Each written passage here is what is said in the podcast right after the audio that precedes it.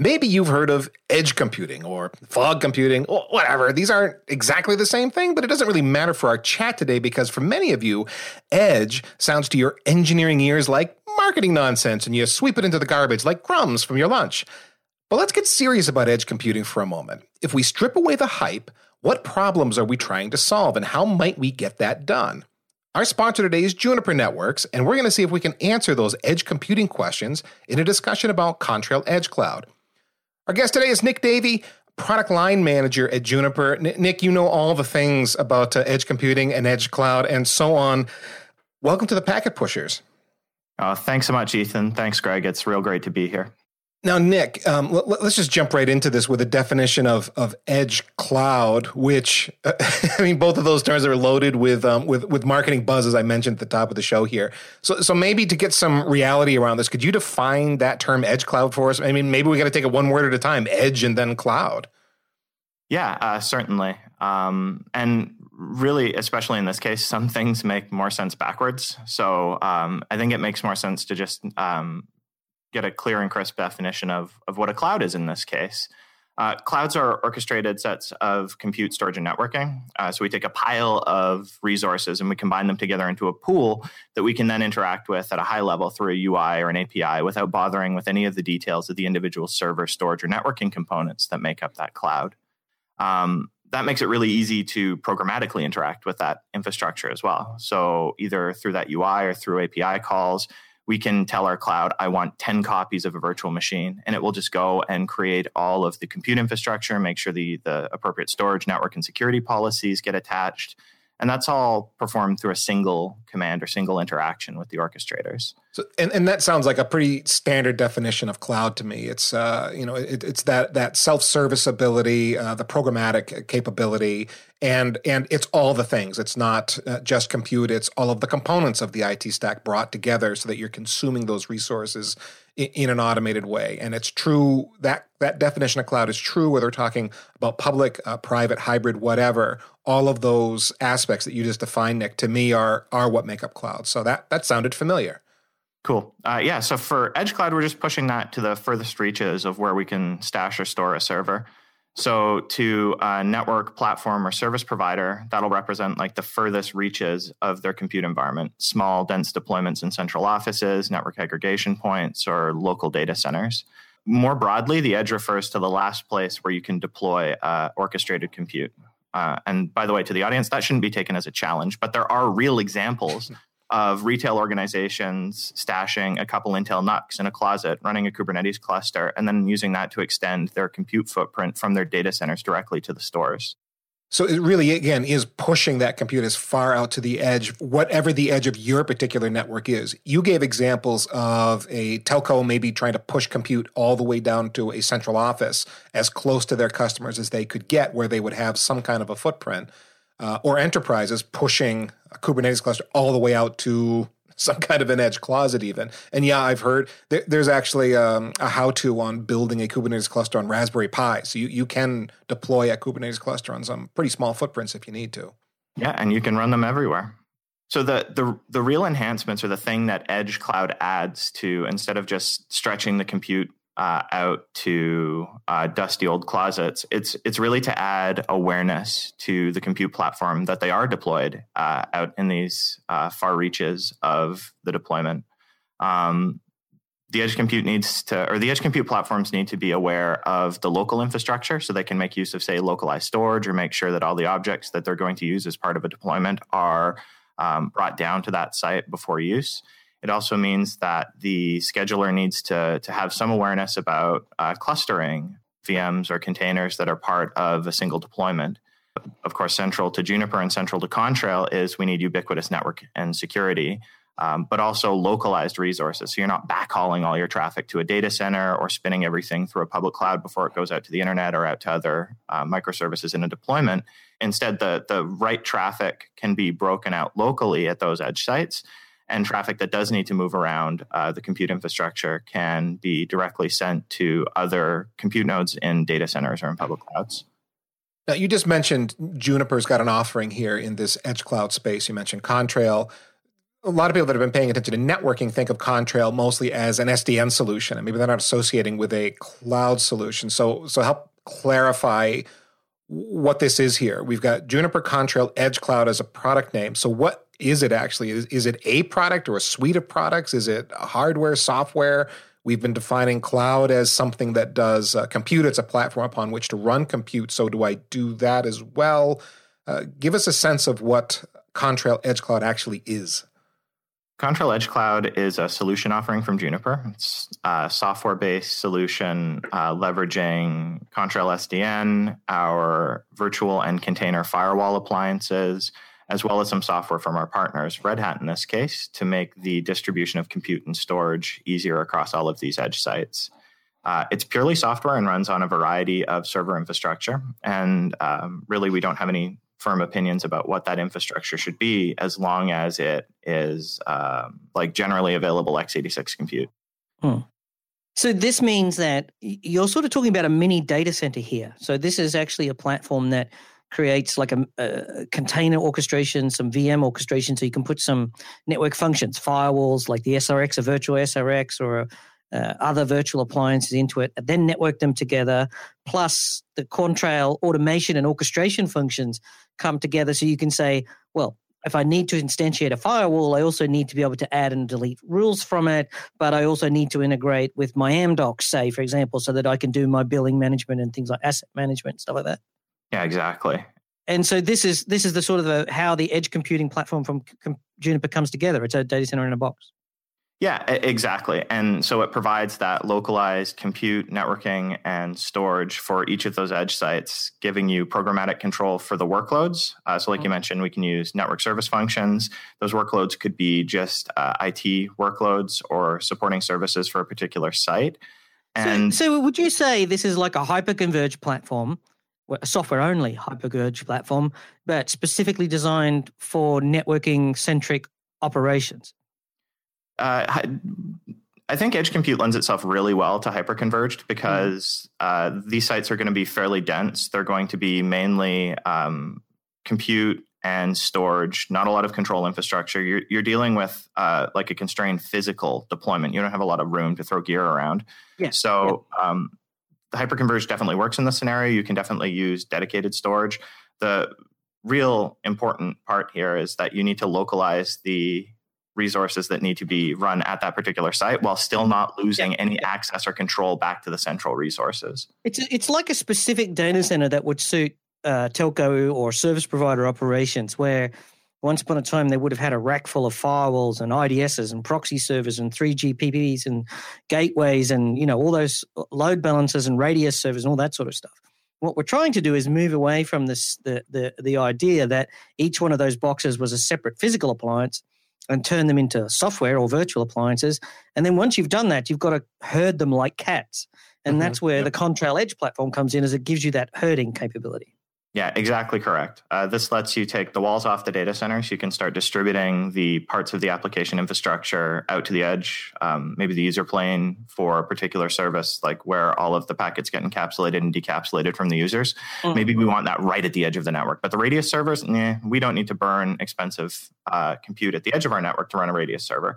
So we can centralize that back in our data centers. And mm-hmm. SDN makes it so that we don't need to do any configuration or uh, design work to the network in between those two components. The SDN acts as an overlay that provides policy, security, and control of that traffic, making sure everything's knitted together, but only the right application flows are permitted between. But the key part, I think the key extension here is SDN is is a basis on which to build automation and orchestration, which is this, you know, click a button, several things happen. Automation. Orchestration is um, the capability to bring multiple automations into a sequence to deliver a service. So, provisioning a firewall is part of a bigger picture of I have a new customer coming on board and they need a firewall, they bought a firewall service. We'll give them these default set of rules that have been, you know, whatever, right? That orchestration is much more complicated than automation. And I think the third part about this, you alluded to it, which was there's a range of third party products that Juniper has, but the big one, of course, is AppFormix, which is analytics and visibility type tooling to tell you how it's all performing. Yeah, exactly. Because once you have this compute infrastructure orchestrated, well, then you can use your analytics to perform closed loop operations on that infrastructure. You can say that if a particular workload is being overutilized, you can scale that out. And SDN, the, the SDN layer will be responsible for load balancing and ensuring that the new instances that we're spinning up to handle that additional load have the same uh, network connectivity and security policies applied to them. Uh, it's also so if your 3G gateway, your 3GPP gateway isn't holding up. There's too much data coming in because I, I always imagine this when um, you know you have the sports stadium and all of a sudden you've got 50,000 people turning up in a location that normally has a thousand people live nearby. That you need to re-architect that node. You don't want to have that node fully loaded for peak load all day. Yeah, exactly. And the the response from the providers has typically been to roll out gear mm-hmm. to stadium events to react to that burst and load. And by deploying these edge infrastructure sites, the, you've got kind of the temporary infrastructure already ready to roll in all of these geographies. All you need to do is spin up the right set of workloads to handle the load for that particular day. So, Nick, as I was going through all the material on uh, this product on Contrail Edge Cloud and where edge computing broadly fits in, it seems like everybody's very excited about 5G and service providers and the use cases there where you can leverage a platform like this to deliver services and, and monetize the edge of your network more than maybe you could have before. Okay, but let's broaden this out here. Now, uh, the all there's all this buzzword excitement about IoT, augmented reality, virtual reality being potential use cases, which sound a I mean, I get IoT's kind of on the ground. We're, we're familiar with that one. AR, VR feels a little bit off into the future, and we have no idea what the consumer uptake on that's going to be because of the the requirements are. So, give us some more use cases where edge computing is gonna gonna come into its own, and uh, people are going to find practical uses for it. So outside of the service provider space, there's an edge compute use case wherever you need to stash a bunch of computes that you want to orchestrate. Um, you're going to want to orchestrate those computes because you don't want to manage three or four servers scattered across each one of your say branch offices or have um, you know a, a, managed set of infrastructure that's a, a compute attached to every pole in uh, say a manufacturing facility. So orchestrating that compute uh, eases the operational burden of managing a, a large distributed fleet of compute resources and it gives you an easy to work with platform to manage all of the the infrastructure right because each compute's going to have the same config same standard deployment uh, replacing those nodes is going to be easier because it's just going to be commodity hardware running the same configuration hopefully through mm-hmm. some sort of orchestrated node deployment platform like a like a ztp mm-hmm. uh, platform for managing compute bring up so once you have all that infrastructure in place what can you do with it well like we talked about there's been retail deployments where uh, say a chain restaurant will deploy a couple servers required to either run the restaurant or the intelligent signage or the supply chain management platform for that particular location, and then call home back to corporate or back to the central data centers to aggregate all that data or to pull down the day's ads or to pull down the, the videos that they want to roll in, in the actual locations. Um, building safety and security is another kind of interesting use case where you've got a whole bunch of sensors spread about a physical location and you need to aggregate all of that data because you don't want to be streaming, say, 100 or 200 cameras worth of data up into a WAN or even across uh, a private link to a data center. What you're really interested in is just the interesting parts of that data. And um, that's going to be a common theme for edge compute use cases is there's mm. um, going to be parts of the data that you're collecting in your compute that is interesting, but the vast majority of it is not. So, like in um, in the security use case or in um, like uh, PVR deployment, you're only interested in say motion or faces or something interesting. You're not interested in collecting a whole bunch of frames of. of you're not interested in recording a 4K data stream at eight megabits per second and uploading it to the cloud when it doesn't change for 23.5 uh, hours a day. Right. That's a beautiful That's a, stairwell. Mm, so yeah. crisp too. Look at the light graduated across the.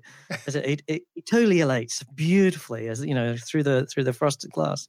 Or, or even in um, more hands-off facility, watching the robots dance. Right, that's only interesting for so long. Um, yeah, really, yeah. what you're interested in is where the humans are, whether everyone's safe, and whether everyone in the room is supposed to be there. But I think it's more complicated in that too. In that, yes, you might have a camera system, but right next to it would be a door lock system, and then another one which is a monitoring the temperatures and the air conditioning. And air conditioning is getting much more, and these systems are getting far more complicated because today you just have a lock on a door and it either opens or shuts. um, now that sensors are really cheap, you're starting to see locks emerge that say person approach door, person unlocked door, person went through door. And so you're actually seeing did they penetrate, not just did the door lock open or whatever. And it's much more sophisticated than it ever was. And, you know, that's then triggering into power systems to turn on the lights, maybe power up the air conditioning, or vice versa, turn it off if there's nobody in the building. Whereas up until now, that's always been a very custom manual process, you know, usually on simple things like timer switches or something. Yeah, and so let's kind of go back to one of the buzzwords that comes up in the service provider use case, uh, which is network slicing, or, or more broadly, multi-tenancy. I think we can all understand why it makes sense in a service provider environment to have strong multi-tenancy because if we have two customers with opposing interests on the same service provider, we need to make sure that those two organizations have no connectivity whatsoever while sharing that common platform. Building security, the example you just gave, is a perfect example of where strong multi-tenancy is very important because you're going to have all of these disparate systems managing your physical plant and you're going to want some type of common connectivity. Um, you want your locks and your temperature sensors to talk to a building management system, but you really don't want anyone from the guest Wi-Fi ever getting to any of that infrastructure. So this is the uh, another example of where SDN, with its awareness of all of the flows and all of the endpoints and all of the workloads, can provide a really easy mechanism to both uh, segregate networks as well as to enforce policy at every point of connection in the network. Yeah, you, you, said a lot of things there. So I'm hearing some some themes as we talk about all the different use cases for edge computing. So one, the NFV VNF model that that's becoming mature, so we can leverage that now. And we've got the the SDN and the orchestration platforms that we're comfortable with as an industry now to be able to leverage that out at the edge and have it not be a, a traumatic deal. You talked about the putting the resources where they need to be, which sounds somewhat like a content delivery network. It, you know, a little different application, but kind of uh, uh, if you take a step back, some parallels there where you're putting uh, items or compute out towards where it needs to be instead of keeping it all centralized because reasons. Now, there, there are a bunch of reasons here, Nick, um, some of which you mentioned, but one, one which didn't come up yet, I don't think, but that is latency sensitive uh, applications where you don't have the time to take your data, push it out to a cloud that's some latency away from you, do the computation, bring it back, and then make decisions. You need to know now. So you do that work locally uh, in your edge computing cluster. And, uh, and, and then you can proceed in a timely fashion. Any thoughts on that? Yeah, latency is one of the main motivators for edge cloud deployments. It's also important to bring the compute as close to the users as possible because there are more and more uh, use cases and more and more services that require uh, bespoke hardware to deliver um, a particular service. Great example of this is uh, AI and machine learning, where you might be leveraging connectivity into, say, Google Cloud and making use of their TPUs to offload your machine learning a more fun example is all of the new platforms and services being launched by, uh, say, Google or Microsoft, where you can stream high quality 4K video games without having any uh, robust console platforms in your house. So you're offloading the GPU into the cloud. And we've seen a lot of really fun examples of that in places like Hacker News, where people will rent like a GPU AWS instance and run Assassin's Creed at full settings, and everything works wonderfully because they're within five milliseconds of the data center edge compute takes that concept and brings it to the masses where we can hopefully all one day be less than five milliseconds to our GPU uh, mm. without having to have it in the house, without having to go and buy hardware uh, every time we want to get a new console. We can instead um, consume these through subscription models. And, and, some of those subscription models are actually out there. I, am trying to remember who, but there's at least a couple of services that are doing this uh, where, where they're doing that compute exactly as you describe it, rendering the graphics and then pushing a completed rendered image to you in a as a stream that you would consume more like you consume Netflix rather than you on your local gaming rig that's uh, filled to the max with GPU and and, and texel rendering.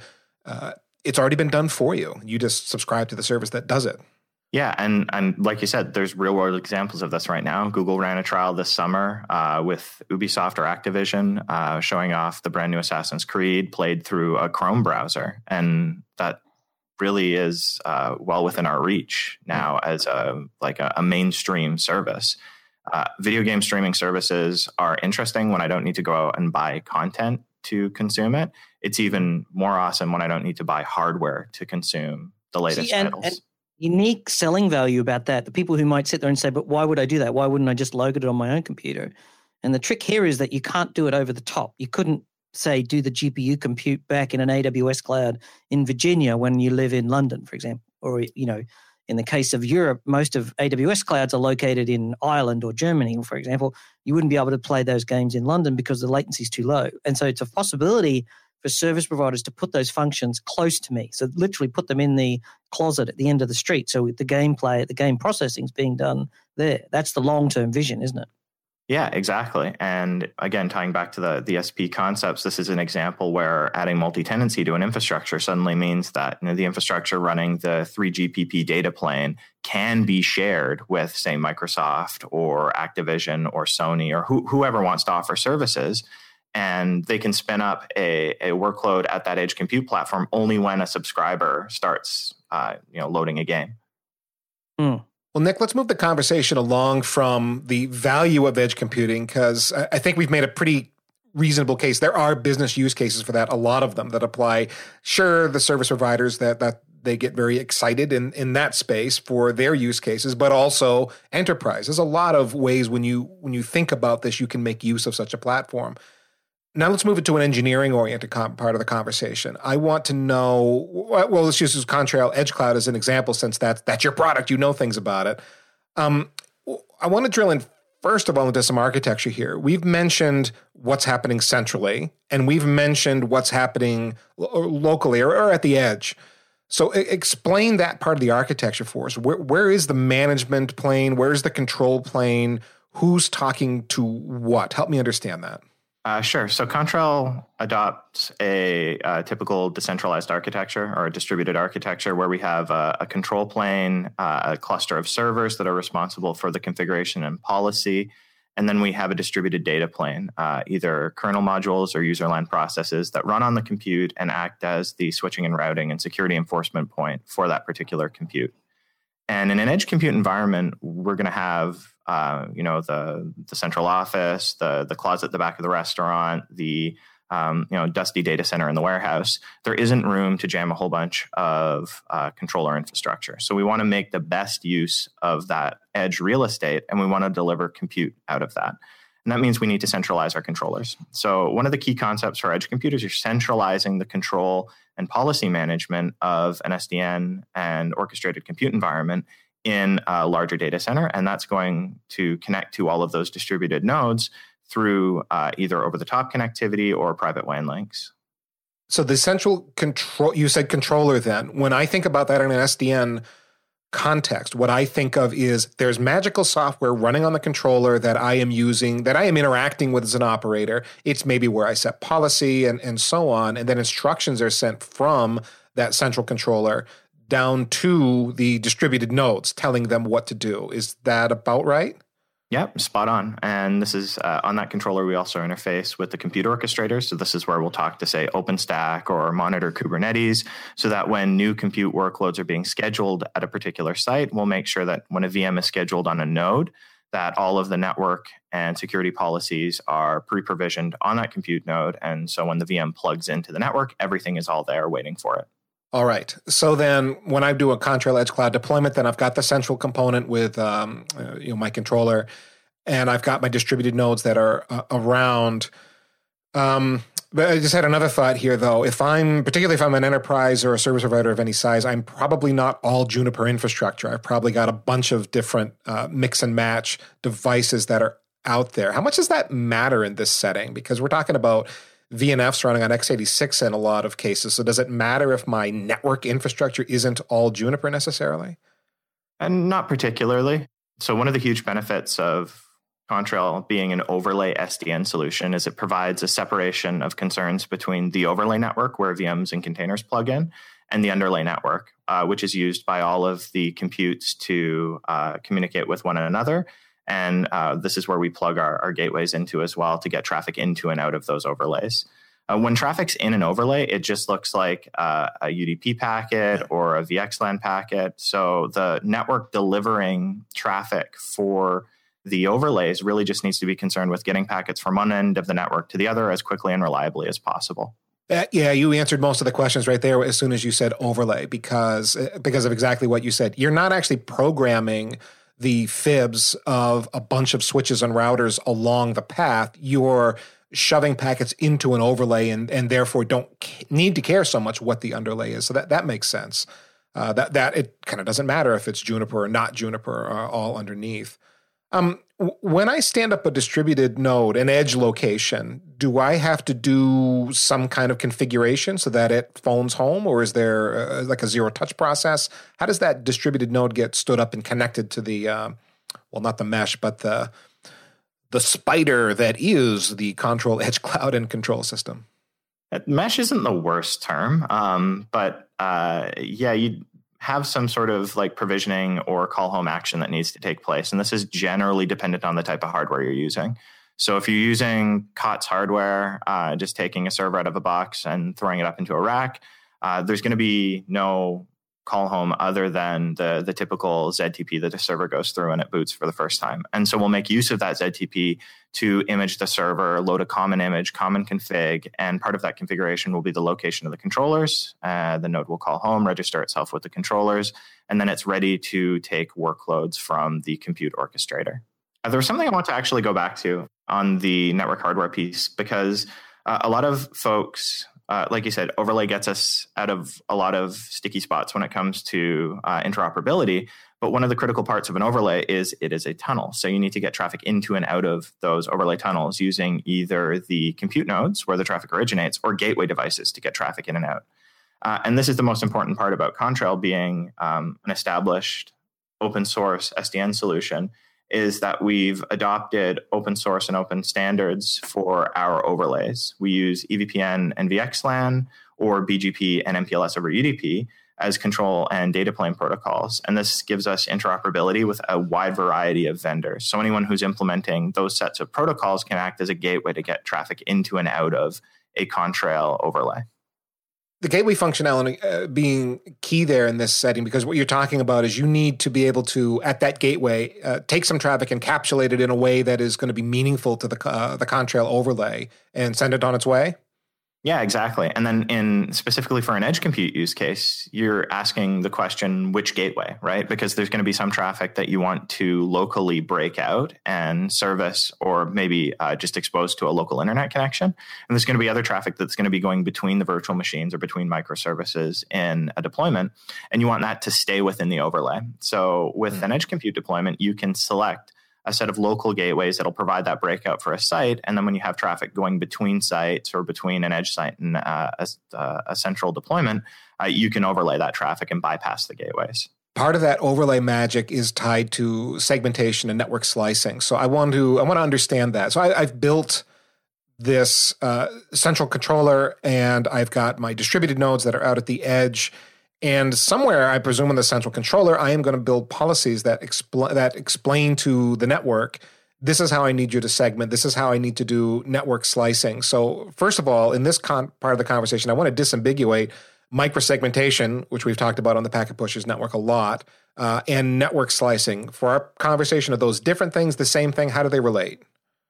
So, microsegmentation is all about applying security policies at the most fine grained point of control, where security policies are applied directly at where the workloads or the endpoints connect to the network. Network slicing is all about providing um, an isolated chunk or slice of network to a particular tenant or use case or workload. So, it's a little bit more than just uh, isolating a particular set of endpoints, it's then uh, mapping those endpoints to a set of resources uh, in the underlay to ensure a consistent set of um, uh, forwarding behaviors are enforced. Uh, so that can mean quality of service. That can mean uh, like resiliency and redundancy. Maybe I provide path protection for one network slice where the other network slice is just best effort. Uh, and it allows you to have that differentiation of traffic handling as well as separation of workloads and tenants. And, and that's what I expected you to say. You know, microsegmentation about right endpoints and what they can uh, communicate with, very often enforced with an ACL at the edge, uh, right up at that host potentially. Um, network slicing would be more like uh, a VRF for folks in network engineering that have worked with that, or layer three VPN, where you've got a, a strong segmentation between networks that are sharing a common infrastructure. You could have microsegmentation happening within a network slice. Is that fair to say, Nick? Yeah, absolutely. And typically you will. Um, you'll have your micro-segmented workloads. And really that just means each endpoint has its own security policy that is uniquely enforced based on uh, characteristics about that endpoint that we know because we orchestrate all of the endpoints. So we know IP addresses, MAC addresses, we know the application flows for that particular deployment. So all that comes together to inform our microsegmentation policy. And then we also know that, say, a particular virtual network that, that's going to map to a VRF, that VRF is super important because that's our voice signaling VRF. And we want to make sure that that VRF has its own path through our network. So we'll map that VRF onto a set of LSPs or onto a particular segment we ensure that path and that network slice gets a consistent, high quality, resilient network forwarding behavior. So when it comes to service chaining uh, in Contrail, that's a complete overlay concept. So we will uh, use our policies on the controller to map virtual networks and even microflows within a particular virtual network through a service instance. Those service chaining policies are enforced in the software data plane of Contrail. So we're going to actually control like the next hop behavior of traffic as it comes either external from outside of the overlay or internal from one of the endpoints. And we're going to manipulate the forwarding so that the traffic takes kind of a detour through a service instance, gets some uh, some sort of L7 or application layer uh, service applied to it, and then goes on its merry way. All right. So all of this was in the you know, microsegmentation, network slicing, and service chaining. Th- those three things are all in my mind in the context of things I'm doing on the central controller as I'm building out my edge cloud infrastructure. Is that uh, is that right? Are there other things that would be happening in the central uh, mix as well? No, that's about the gist of it. Okay, so it, once I've defined those things, what those policies are going to look like as a network operator, um, what, what magic then happens and then pushes that down into uh, the nodes? So the funky thing about orchestrated compute environments like OpenStack and Kubernetes is you're really just waiting for something to happen. And the something to happen is usually a VM gets scheduled to an endpoint. So within the controller, you're going to have all your definitions for your virtual networks, the subnets associated with those virtual networks, the policies that control which virtual networks can communicate with which other virtual networks, whether that be within the same tenant or across multiple tenants. And then if I want some of that traffic to get a service function applied to it, well, then I can use a service chain to kind of reroute the traffic through my service function first. Until a workload gets spun up, that's just sitting there waiting like a coiled spring to hop mm. into action. Um, when a workload gets scheduled to an endpoint, uh, all of the policy configuration will get downloaded to that particular endpoint. Uh, and uh, that's when traffic starts actually getting applied to these policies and, and, service chains. In other words, you've got a policy definition that's sitting there, wait, as you said, like a coiled spring waiting to go. So when Kubernetes or OpenStack fire up that workload, there's got to be some communication between it and uh, Contrail to know this is the network behavior that I wish to be applied to this workload. Exactly. And this is where Contrail is integrated into OpenStack via the Neutron APIs, integrated into Kubernetes via CNI, and integrated into other orchestrated compute platforms via their network abstractions so that we wait and listen for actions, um, VM instantiations usually. Uh, and that's when we apply all of our policy and, and start provisioning the actual virtual networks on the software data plane. Okay, got it. You mentioned services, things that I can route this traffic through for layer seven reasons, whatever I might have. The, now, can I put any VNF I want maybe into this layer seven world? Am I limited to a certain number of choices that's provided to me by the Edge Cloud platform? How does that work?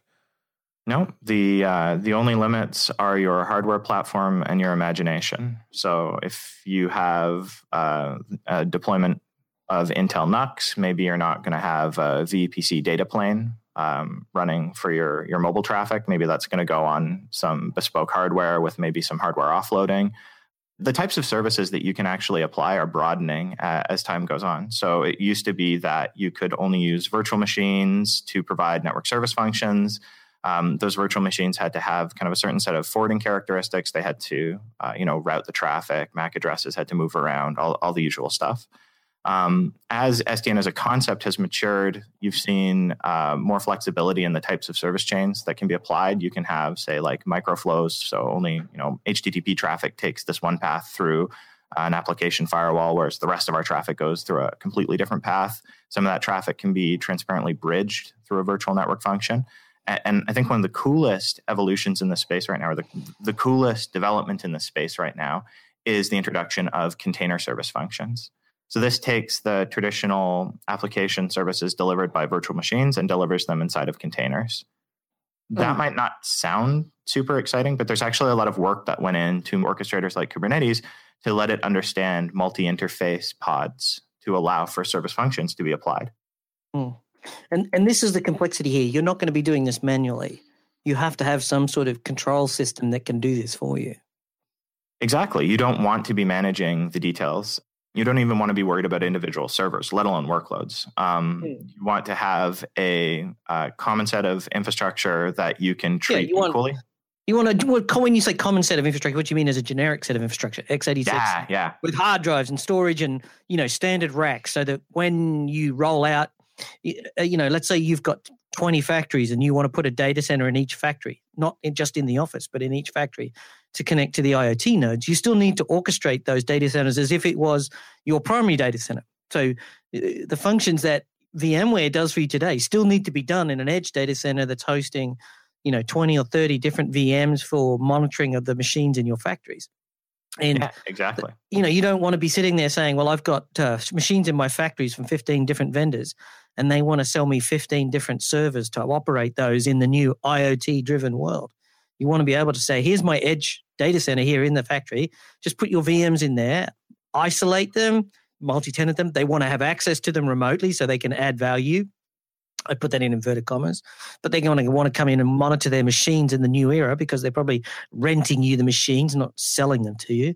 And you know, you you've got to hold, got to bring all that together. This is the the major transition is this uh, change away from uh, you know limited numbers of VMs, limited numbers of services, limited amount of software to this infinite amount of software that we're going to have, and you have to control it all. You have to have your something on top of it so that you can put your thumb on. You know, when they ring up and say my VM is not responding, you can say, well, let me check if it's up. Yeah, or let me just kill it and let it reinstantiate itself, right? Maybe mm. there's something wrong with the VM. So I don't need to worry about that particular VM instance. I don't really even need to worry about that particular server hosting that VM. I can take that all out of service if there is an issue with it, and the orchestrator is responsible for instantiating my workload somewhere else on a healthy platform.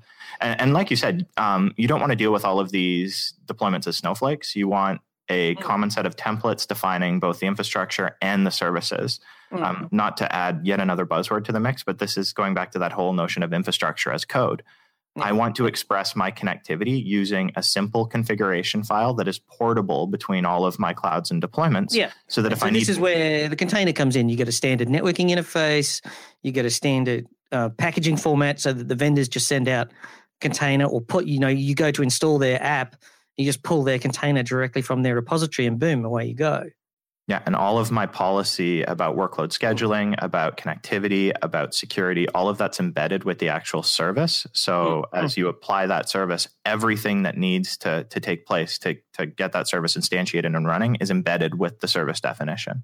And the infrastructure re- reacts to that and ensures that all of those connectivity, security, and storage resources are in place. Nick, we've been talking through a, a, a complex process in the sense that a lot of this is automated and orchestrated. There's a lot of moving parts. There's a lot of API calls going back and forth between different systems. Um, as people are evaluating uh, Contrail Edge Cloud, thinking through the complexity, thinking through how maybe they'd apply it into their environment, are, are there things that people tend to get wrong a lot, or maybe misconceptions that they come away with as they're they're evaluating this? I, I think what strikes people right off the bat is just the complexity of all of this. I mean, we've we've talked about the uh, and we've joked a lot about the buzzwords surrounding all of these concepts because it, it's easy to laugh at, right? But hmm. um, the the first thing that I like to to set straight for people is these are all a bunch of very very straightforward concepts, and this goes back to like brass tacks networking, the OSI layers, right?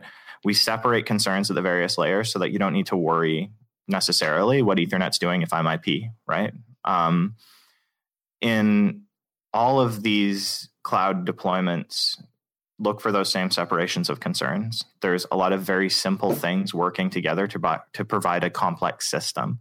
So take a look at each one of the uh, the aspects, whether it be uh, Kubernetes or OpenStack, whether it be um, you know Contrail as SDN or um, you know just uh, network orchestration and automation, doing config manipulation, and figure out which parts of that stack make the most sense for a particular deployment.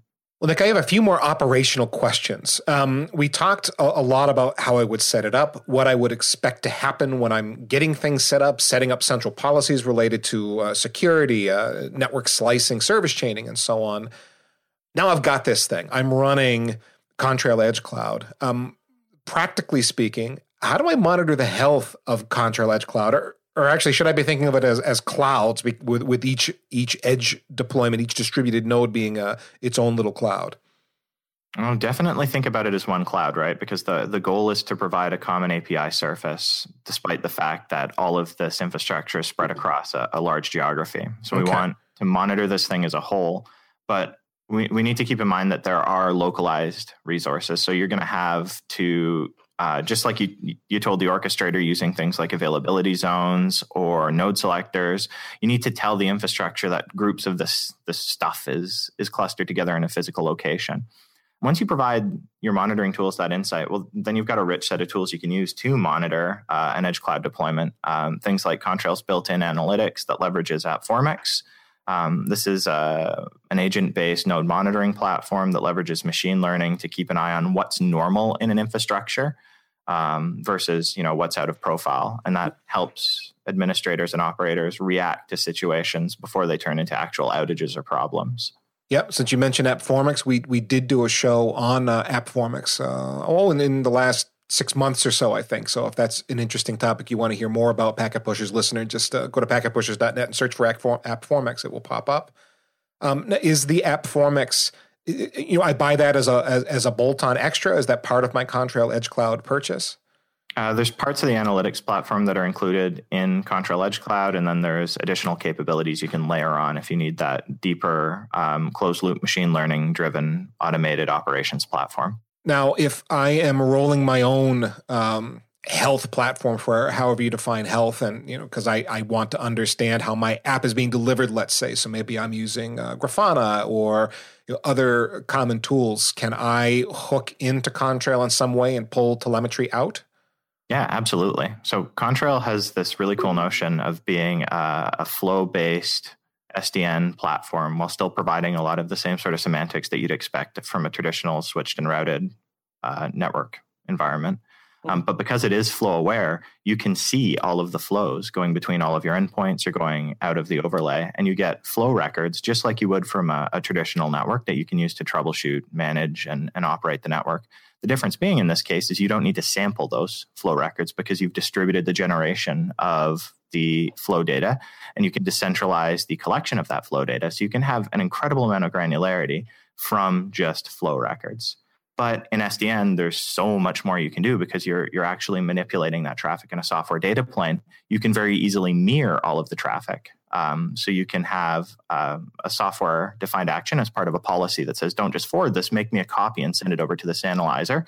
That's going to give me some insight into the health of the traffic, um, the direction and flow. You know, who's talking on what virtual network, and you know, should that be happening or not. There's a lot you just said there. Okay, so just oh. um, to follow up on the last thing uh, okay, I can make it behave like a visibility fabric and route that the, a copy of those packets off to whatever my tool set is and do all the things I'm used to and, and comfortable with. But going back to the flow records also, uh, what sort of a flow record is it? Is there metadata in there where I can mine, uh, I don't know, tags or something that help me understand um, in, in a deep way which containers are talking to which? Is it that sort of thing? So Absolutely. We can uh, wrap up, or we do wrap up, I should say, all of our analytics in uh, a header that contains a bunch of metadata from the SDN platforms. You can see things like source virtual machine, source virtual network, a whole bunch of policy information about those workloads. And then you export that to the controller or the collector. And that's where you can get all of that um, extra, that rich layer of metadata. If you want to export that to a more traditional collector platform, we can export just traditional IPFix or NetFlow as well. So let's move on from from monitoring, Nick, and, and talk about um, end user experience. Uh, we, I guess I was alluding to that before, but um, I need to know things like what's the latency between my Edge Cloud instance and the user that's on the other end consuming this thing. How do I know that you know latency or whatever characteristics are good enough so that I have an expectation that the user experience is good as they consume that service? And this is where you can leverage combinations of uh, network slicing and path control, uh, along with the analytics platforms like AppFormix, and uh, bring in some in band monitoring uh, from both the compute nodes as well as the underlay, and tie all that together into a picture of the end to end user experience. So, Nick, we've got a lot of ways that um, we can measure end user experience. Maybe it's different than what some of us are used to, but it's actually better because it's correlating a whole lot of different data points from the virtual infrastructure and helping us to understand how apps are talking to one another, taking active measurements of the network, and then presenting that all in such a way that we get a much better sense of what's happening from a user perspective and not just, well, my lights are green and my lights are green. And then the fifth person says their lights are green and no one knows why the thing's slow. We're actually evolving using cloud technologies to a place where we, we really understand more effectively what's going on. But so, but Nick, what do you say to the, the, the network engineers listening to this, going, but it sounds so awfully complex and different from what I'm used to, and I like my green lights. I don't know that I want to get into this because it sounds you know too too hard. Is it in fact you know hard and complex all the way through the network and, and too much of a head scratching mystery to make sense of anymore, or what's really happening? Yeah, uh, so absolutely, this is one of the biggest challenges with SDN deployments, and it's it's doubly so um, when you spread that challenge across a, a broad edge of compute platforms. Um, that's how do I bring all this complex, or how do I how do I hold all this complexity in my head? How do I look at this whole deployment and have that mental map of my deployment that I used to have when I was managing switches and routers? And uh, I think it's the exact same model that we've always adopted in networking, which is to uh, look at the problem in segments or slices and have hmm. clean interfaces between each of those layers.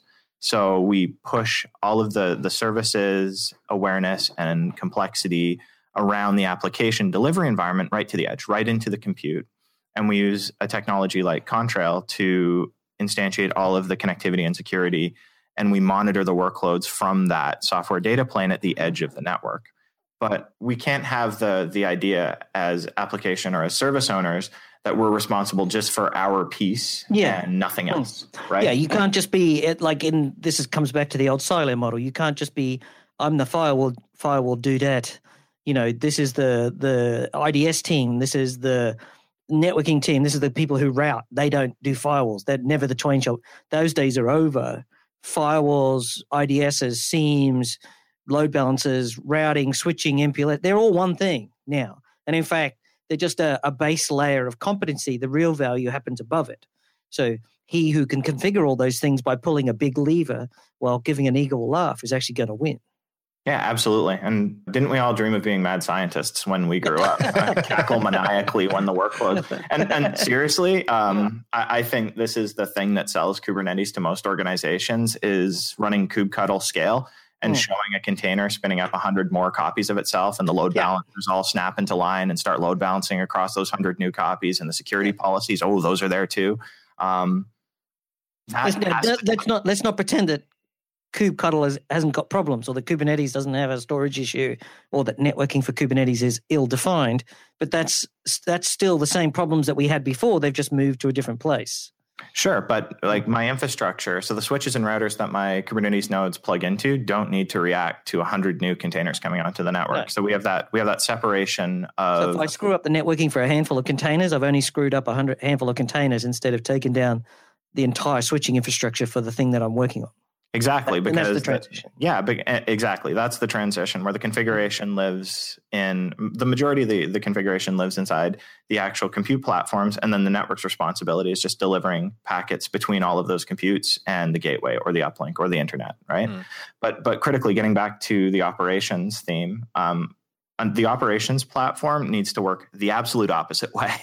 the operations platforms, the analytics platforms need to tie together all of the various um, uh, data and insights that it can collect from the uh, compute orchestrator, from the SDN layer, from the underlay devices, and it needs to aggregate all of that information together into kind of a, a mean quality score for the end to end application.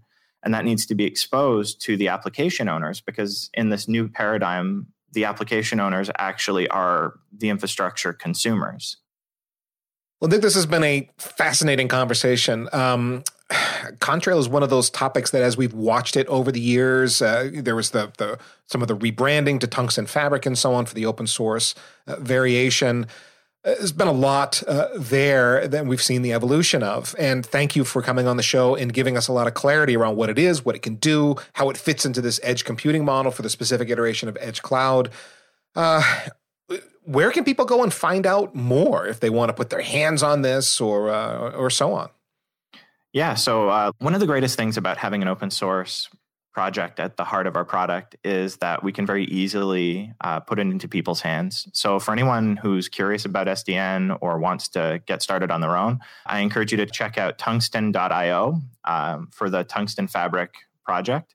Uh, and there you can grab a copy of Tungsten Fabric that you can deploy in your own labs, uh, either with Kubernetes or Open, uh, OpenStack, uh, as well as uh, you can explore our Carbide AWS sandbox, and you can try out Tungsten Fabric in a risk-free environment. Hmm. now, Nick, are you happen to be active? Are you on Twitter or do you blog or anything like that where people can follow you?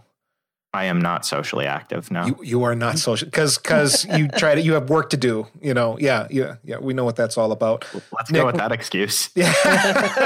Thanks a lot, Nick, for joining us. It's a pleasure to make your acquaintance and chat with you here on Heavy Networking, and and our thanks to Juniper Networks for sponsoring today's episode. Uh, Heavy Networking is part of the Packet Pushers network of podcasts by and for IT engineers. If you ring Juniper up to have a discussion about Contrail Edge Cloud or to try out Tungsten Fabric, hey, let them know that you heard about it here. And if you only listen to Heavy Networking, by the way, uh, you, you, are missing out. We've got several great podcast channels covering industry news, cloud, full stack engineering, and more. Just search for Packet Pushers anywhere that you listen to podcasts or visit our subscribe page at packetpushers.net. And last but not least, remember that too much networking would never be enough.